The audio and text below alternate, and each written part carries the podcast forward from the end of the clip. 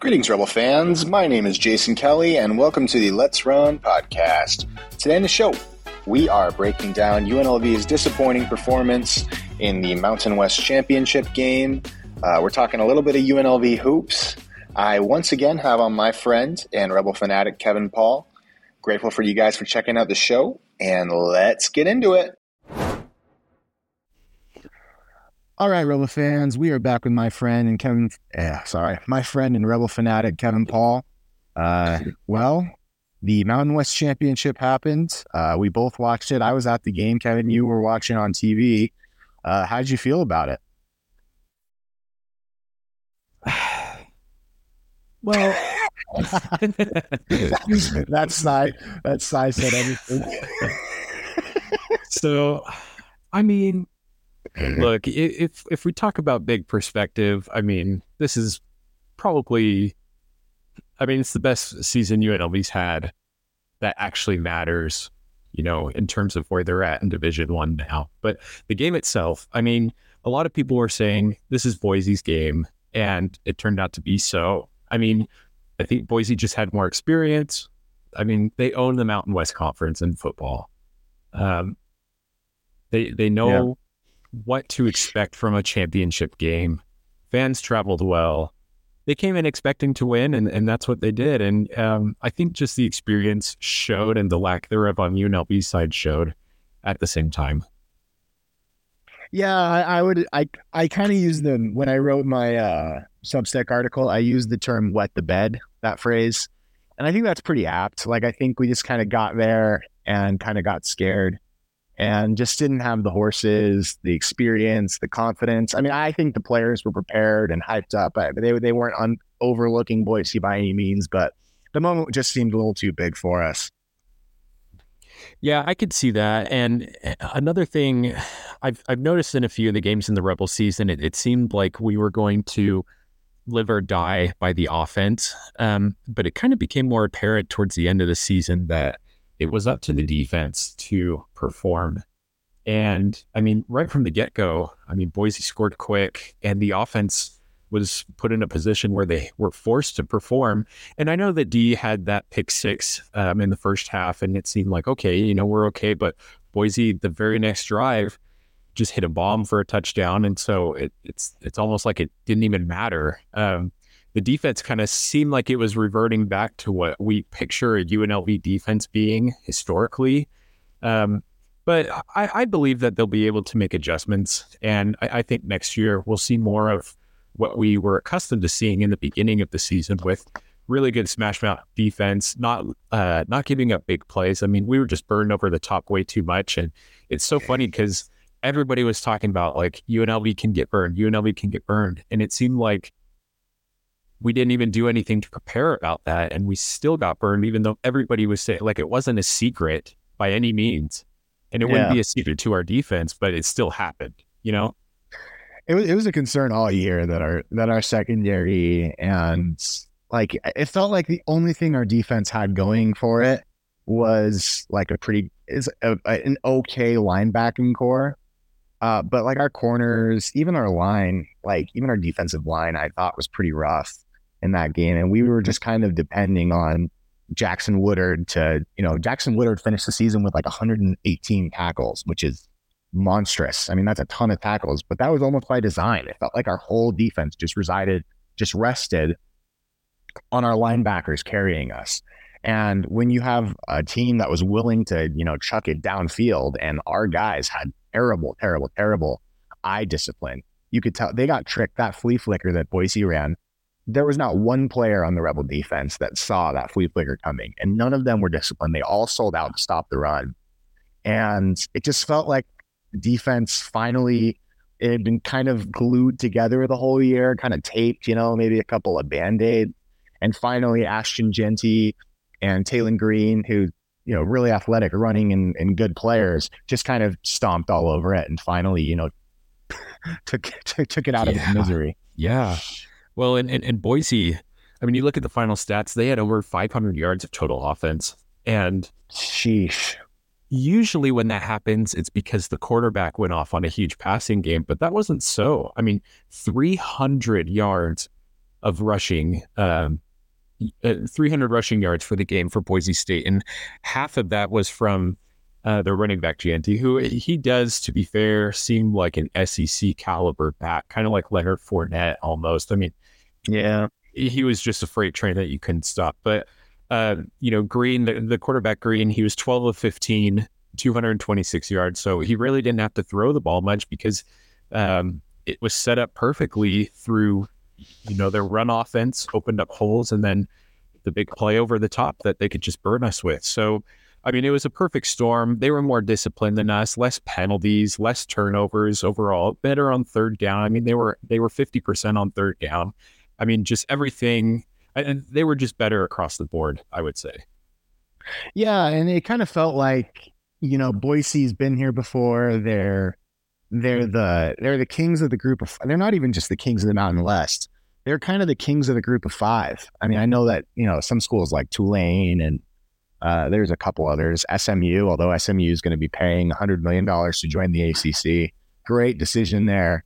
Uh, they're, they're just it just kind of seems like they're the Kings. It's almost like, you know, we're a plucky young SEC team, say like Missouri, who ended up in the championship against Alabama.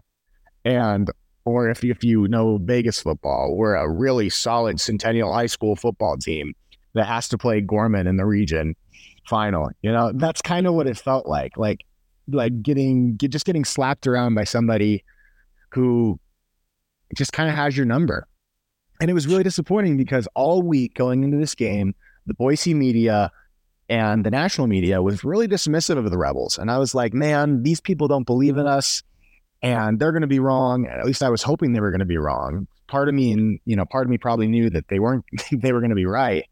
But it was just kind of frustrating to like see it coming and not really feel like we could do anything to stop it.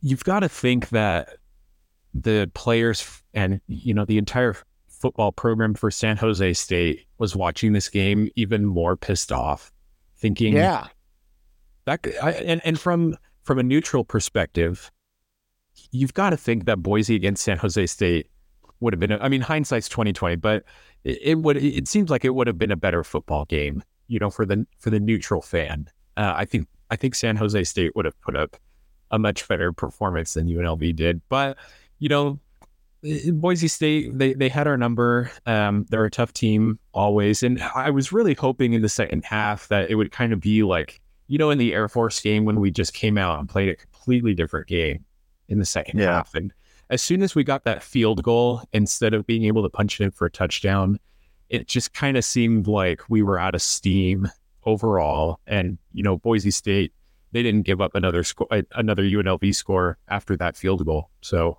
hats off to them for yeah. for clamping down on defense. Yeah, I mean, you kind of have to tip your hat to them and just say, you know, we'll be back, we'll be better. The the thing that's frustrating to me is like when you're looking at championship kind of seasons, there is no guarantee we're ever going to be back. That's what that's what was so frustrating to me because like even if we have another great season, say we go 8 and 4 next year, and that's still in a great season for UNLV. There's no like Fresno basically gave their spot away to us to get into this game. Air Force fell apart at the end of the year. It just felt like when you have a chance to win and you don't take it, it's it's going to be it's just gonna, something you're going to look back on for a long time. So I hope that the players, the coaches, they all, you know, have photos framed of Boise State celebrating on their home field because, you know, if you want to get back, it's going to take a lot. Okay. I was hoping we would play somebody like North Texas, or I feel like every time you play in a crappy bowl game, it's always against North Texas. Uh, with the way the Mountain West affiliation goes, it's true. Boise played North Texas last year after losing in the Mountain West championship game. So I was expecting, you know, a East Carolina University opponent or something like that and we get to play freaking Kansas. That sucks. I mean, like Kansas is awesome, and what sucked more about it is so I'm not super confident heading into that game unless Kansas's players just don't care about this bowl game at all. But what sucks even more about it, and I shouldn't say it sucks because it's still a great opportunity against a Power Five team that has had good success over the last couple of years. But we play Kansas next year. And I, I watched Kansas actually a few times this year because I follow BYU football uh, pretty closely. And it's going to kind of depend on who's playing in the bowl game. Kansas has a, it's not Jalon Daniels. It might be, it's not Jayden Daniels because that's the guy from LSU. But uh, Kansas has a really, really, really good quarterback and a really good backup. And I just need to know who's going to be playing in the bowl game for me to have a good feel about how it's going to go. Um, but it is a chance, like, say we beat Kansas and say, you know, UCLA beats Boise. Boise lost their starting quarterback to the transfer portal, by the way. Taylen Green put his name in the transfer portal.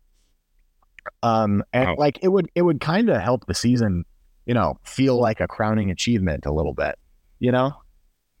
Yeah, I, I would say so. I, I, you know, kind of looking through what Kansas is as a team. Um, they're heavy on the rushing. I mean, they're mm-hmm. averaging mm-hmm. over 200 rush yards a game. They have one guy, uh, he has 1,200 rushing yards on the season. It, they almost have as many rushing yards as they have passing yards. So picture what Boise State did in the conference championship game against the Rebels, and that's what that's what Kansas is going to do. That's their bread and butter. So yeah. it, it's going to be really interesting to see how well we can adapt, knowing beforehand what Kansas wants to do, having just come off a game where we weren't able to stop the run, which opened up the pass uh, on those on, on those big pass plays. So uh, it should be a, a, fantastic matchup. Luckily, it's just down in Phoenix, not far from from Vegas. Although, did you see that it's in the baseball stadium? Yeah, it sucks. Just pretty interesting. It's a, it's a poor man's Fiesta Bowl. Uh, the the Fiesta Bowl owns this. The the Fiesta Bowl owns this game. They they literally own the Guaranteed Rate Bowl. It's the same people. Is that true? Huh. Yeah. You look it up on their website for tickets, and it, it it's like fiestabowl.com. But then you buy tickets for the Guaranteed Rate Bowl. So, anyway, we're going bowling. That's what matters. Yeah. Yeah, that, that is what matters. And we're going to get paid a fair amount for this bowl as well, which is a good thing. So I'm hoping that can help, you know, shore up the coffers and, you know, the UNLV storehouse of the football. Um, it's a pretty good matchup. I'll have a pod, uh, maybe up. I'll have a pod up before the pod, you know, before the matchup itself, kind of previewing it. I'm glad that the players kind of get a week off because after getting smacked around by Boise State and Ashton Jeanty, uh, I would probably need a little bit of a break too. Um, but yeah, so overall, I mean, disappointing performance. I would just say to Rebel fans that Barry Odom is a good defensive coach. If you look at his performance as a coach at Missouri, he, he was holding teams even in his worst year, his six and six years, and his 10 and two years, they were holding teams to like 21 points a game in the SEC. And, you know, even in the six and six year, it was like 25 points a game. Those are numbers that are going to be able to translate over time, which I don't think Barry Odom's leaving this year. I don't think we're losing anybody. I think Mike Scherer is coming back, our defensive coordinator. I think uh, Brennan Marion's coming back, our offensive coordinator, after he didn't get the job at UTEP. And so I would just say to like Rebel fans, even if this bowl game goes as bad as it could go, one, we're not playing against Ashton Jeanty and Taylen Green, which is nice. Uh, but Kansas, even if Kansas runs all over us, like I think there is hope that Barry Odom can put together a competent defense uh, in years two and three and four, hopefully. Uh, and I think there's a lot of optimism about that. Yeah, there there should be. I mean, th- this is great looking forward. I mean, something that the community can be proud of. The great yep. football team with fantastic, fantastic year and yeah. there could be much more to come. So you brought up Boise's quarterback putting his name in the transfer portal. There were rumors about Maiava doing the same thing, but you're able to put those to rest, aren't you? Uh, yeah. So it's actually a very funny story. It's been reported a few times today uh, about what happened. So yesterday morning, uh, you know, I'm preparing for my, I'm in law school, I'm preparing for my finals. Uh, and I almost cracked myself when I got a tweet and a DM uh, saying Jayden has put his name in the in the transfer portal, and I was like, "Wait, what? Like, what Power Five team is going to take him, you know, and offer him millions of dollars to come play there?" I was confused because I was like, "He's a freshman." I, I just I didn't see that coming. I don't think anybody saw it coming. It hit UNLV Twitter like a bag of bricks, and we were waiting for confirmation of what whether it was true or not his name appeared in the transfer portal on 247 Sports, which was crazy. Um, and late last night, uh, well, actually, it was in the afternoon. It was it was reported by Joe Arrigo and Jonathan Van Tobel uh, that Maiava was not, in fact, putting his name in the transfer portal, and nobody had any idea why his name was being mentioned as if it were in the transfer portal. And ultimately, it was because another player uh, from BYU, whose name was Jay, and then there was like a middle name, and then it was Maiava, and then he also had another last name because he's Polynesian. Um, and there had just been a mix up. They just got the wrong guy. They, they, they saw somebody named Jay Maiava in the transfer portal. And the guy, I'm not sure which company reported it, but it was like a legit company reported it. Uh, a reporting news company reported it. And he just gotten the names wrong. And so it gave Rebel fans a, you know, certainly a bit of a, a scare. But uh, it looks like the crisis has been averted. Uh, Maiava will be back next year. I think Doug Brumfield will be gone. But as of right now, the Rebels only have, I think, two players in the transfer portal. And both of those players were not contributors on the roster this year. And so it seems like we are escaping the bloodbath with over 1,500 names in the transfer portal in the last 24 hours alone. The Rebels are escaping the bloodbath of the early transfer portal period. That's fantastic. Um, I, I, think it helped in the beginning when we started hearing rumors about Barry Odom possibly being a candidate for some of these larger jobs where coaching vacancies have opened up, with him coming out and saying, I'm not going anywhere. And it's not about the money, it's about the situation. And that was huge. And I think that must have been great for the players to hear. Uh, it'll be fantastic. We can keep our coordinators as well, keep that consistency. And I, I think these are coaches that players want to play for. I mean, if you're um, if you're an offensive player playing under uh, Coach Marion's offensive scheme, I mean, that's fun. I mean, it's yeah. it's so different and abstract, and you don't get that opportunity elsewhere. And I think the players are seeing that we're really building something here. Um, it's something to be proud of. So, I mean, like I said again, um, great year, and if we can keep players around, that would be fantastic on the consistency standpoint. Yeah, I mean, you, you think if you're a young running back coming out of high school, we had f- four guys go over 700 yards this year. We led the nation in rushing touchdowns. Like, what a place to be a running back. What what a play, you know, when you're running the go-go offense with two running backs on each on the same side of the quarterback, there's just a lot of opportunity. Now, I I kind of wish that we had seen a little bit more of Doug Brumfield at quarterback because he was a bit more of a running threat. He was kind of more like Taylen Green than Jayden Maiava was. And Maiava had an issue with you know with turnovers, honestly, when he was running the the RPO. Uh, mm-hmm. But you know, I, I think that there's a lot of hope and optimism going forward. I'm proud of the Rebels this year. I'll be previewing the the Kansas uh, game before it comes out. We do briefly need to touch on uh, running Rebel basketball. Uh, we are going from a you know a crowning, beautiful, great year to what is quickly becoming a dumpster on fire inside of a dumpster. Uh, with Kevin Kruger and his and his roster, uh, I felt a little bad about you know saying something a little rude about Jalen Hill in my last podcast because now he's out for the next four weeks.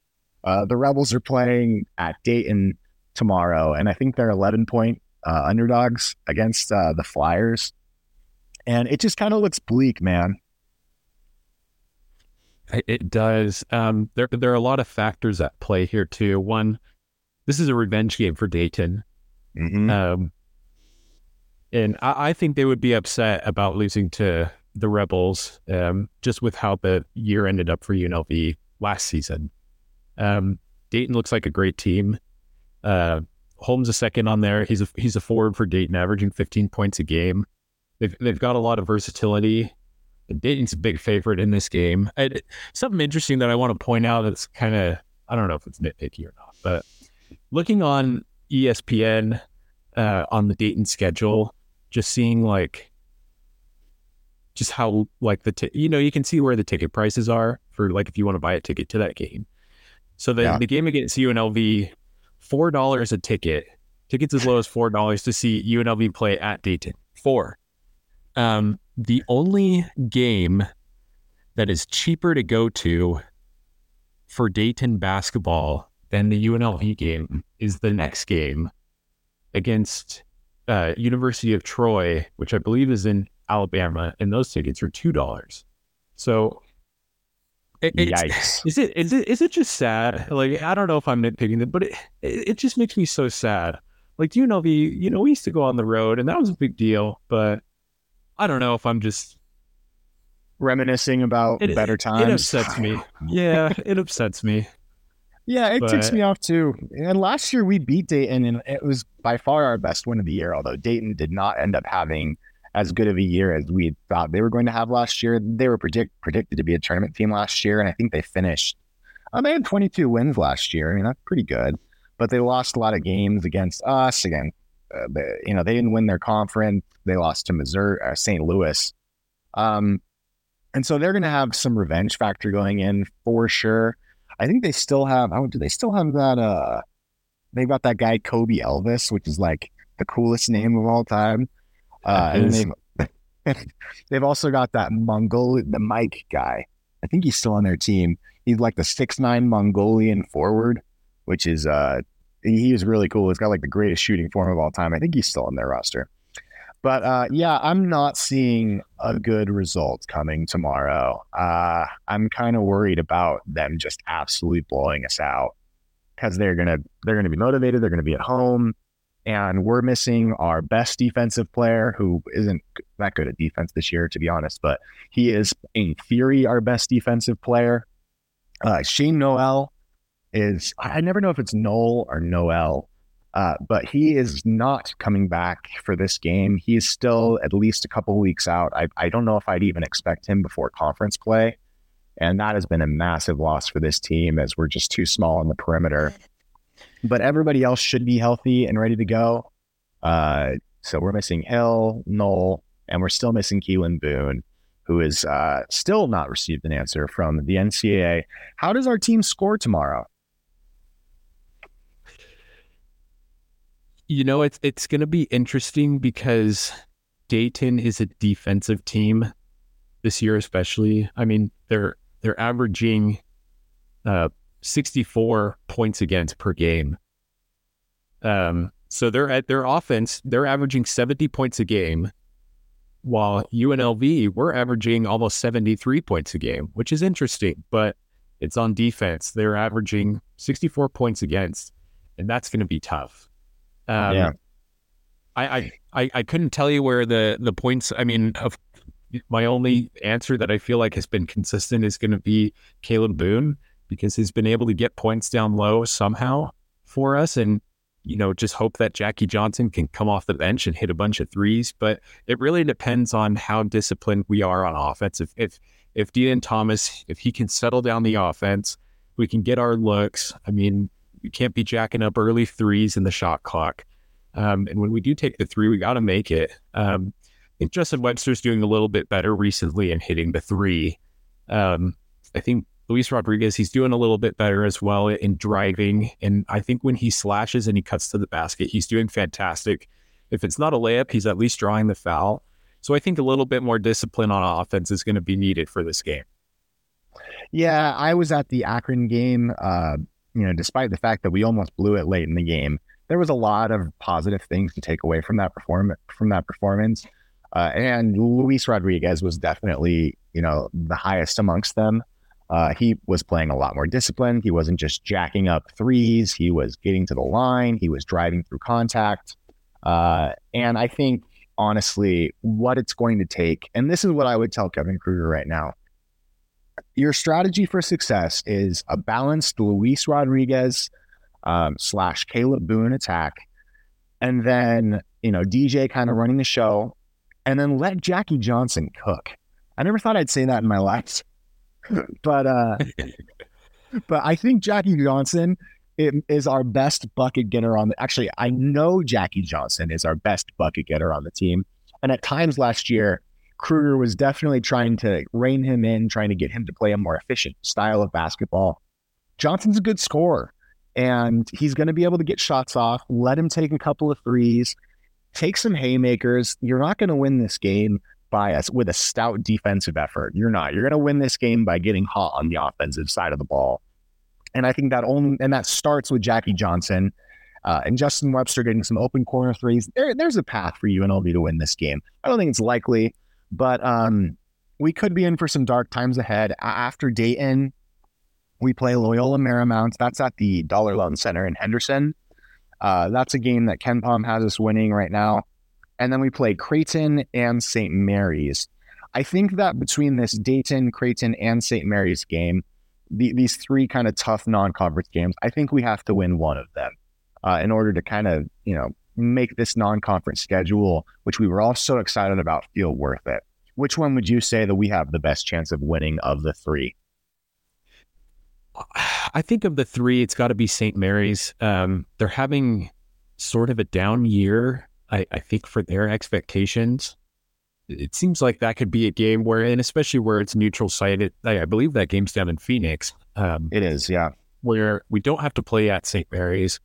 Um, something could happen there, and and it's you know not for another eleven days from now where we could get some good injury updates on our team, get some health back and I think after coming out of these games against Dayton, Loyola Marymount, Creighton, we'll have some good experience against real quality opponents that maybe can translate to something good in the St. Mary's game. Yeah, I mean, St. Mary's is three and five on the year. They lost at home to Weber State. They lost at home to University of Utah. They just got they got clobbered by San Diego State. I mean, that's probably our best shot, but it's not like that's a top 20 KenPom win win either. Uh, it's not like that, that's not like beating St. Mary's last year where they were nationally ranked, had a good defense. Uh, I would say that's probably our best shot too. So I think that the Rebels are going to win. I'll make a bold prediction. I think the Rebels are going to win either the Dayton or the Creighton game. Um, there's going to be something fluky. I don't have any great, you know, objective reason for making that prediction, but I, I think that you know they're going to show some fight here. Uh, I don't know that losing Jalen Hill is going to be as bad, at least in the very short term, as it seems. Um, now, obviously, going forward over the next three or four weeks, we do need him. I'm not, you know, he's a very, he might be the best player of the team actually. So, uh, but yeah, I mean, I just hope that these guys can get ready for conference play. That's Kevin Kruger's only real shot to, to salvage this thing. And hopefully this next few stretch of games can can help them do that. Uh, how, how do you feel about their prospective choice chances in the Mountain West Conference? You know, I haven't looked too much into the Mountain West except for what I've heard as far as, you know, San Diego State's ranked. Colorado mm-hmm. State's having a fantastic year. Nevada has had a fa- fantastic Reno. year so far. Yeah. Sorry, Reno. Sorry, mm-hmm. said the N word. Um, Sorry. Sorry. Okay. Go ahead. Other than that, I, I can't. Say, You know, we always play a tough Air Force team or you know Wyoming. There's always, like you said, there's always these fluky games, especially when you get into conference. I, I'm hoping though that where, you know, like every year, it seems to be a brand new Rebel team. That this year it's a lot of um, just a lot of struggles learning what everybody wants to do and, and a lot of problems gelling to begin the season. But hopefully it can get going once we get to conference play. We just need to put together a couple wins in a row. And I think that would do wonders. Uh, if we could get a little win streak going, I think that could do wonders for this team's confidence and a little bit more uh, cohesion with that. Yeah, I mean, beating Dayton or beating Creighton. I mean, Creighton Creighton got clobbered by Colorado State this year. I, I, think we need to win one of these one of these games to to get some confidence in ourselves, to tell ourselves, hey, we can beat San Diego State, we can beat New Mexico. And I don't know that we will, but at the end of the day, you know, if if this season goes as bad as the computers say that it will for us, Kruger's going to get fired anyway. So give it your best shot. Go out there and just give it your all. And I think that the Rebels will do that right now, in terms of the net rankings, which is the most important ranking probably in college basketball outside of KenPom, we are second to worst in the conference. The only we are ranked like 205th out of the 365 teams in the country based off of net rankings. Um, and the only school worse than us in the Mountain West is Fresno State, who seem to be in the midst of another terrible season, uh, except when they play us, of course. Um, And so I would just say you got nothing to lose. Go for it. You know, let Jackie Johnson cook, let Jackie cook, um, and give it your best shot. Any other thoughts?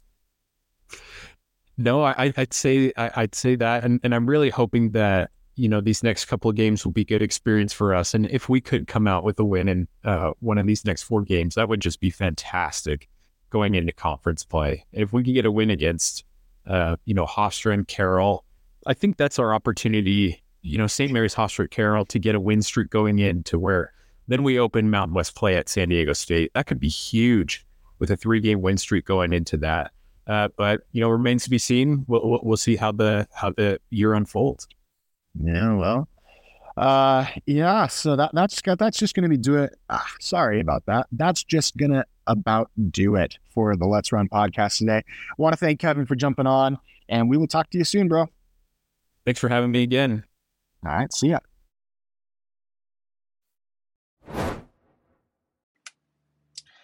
All right, so I want to thank you guys for checking out the podcast today. Hope you have a wonderful night, and let's run.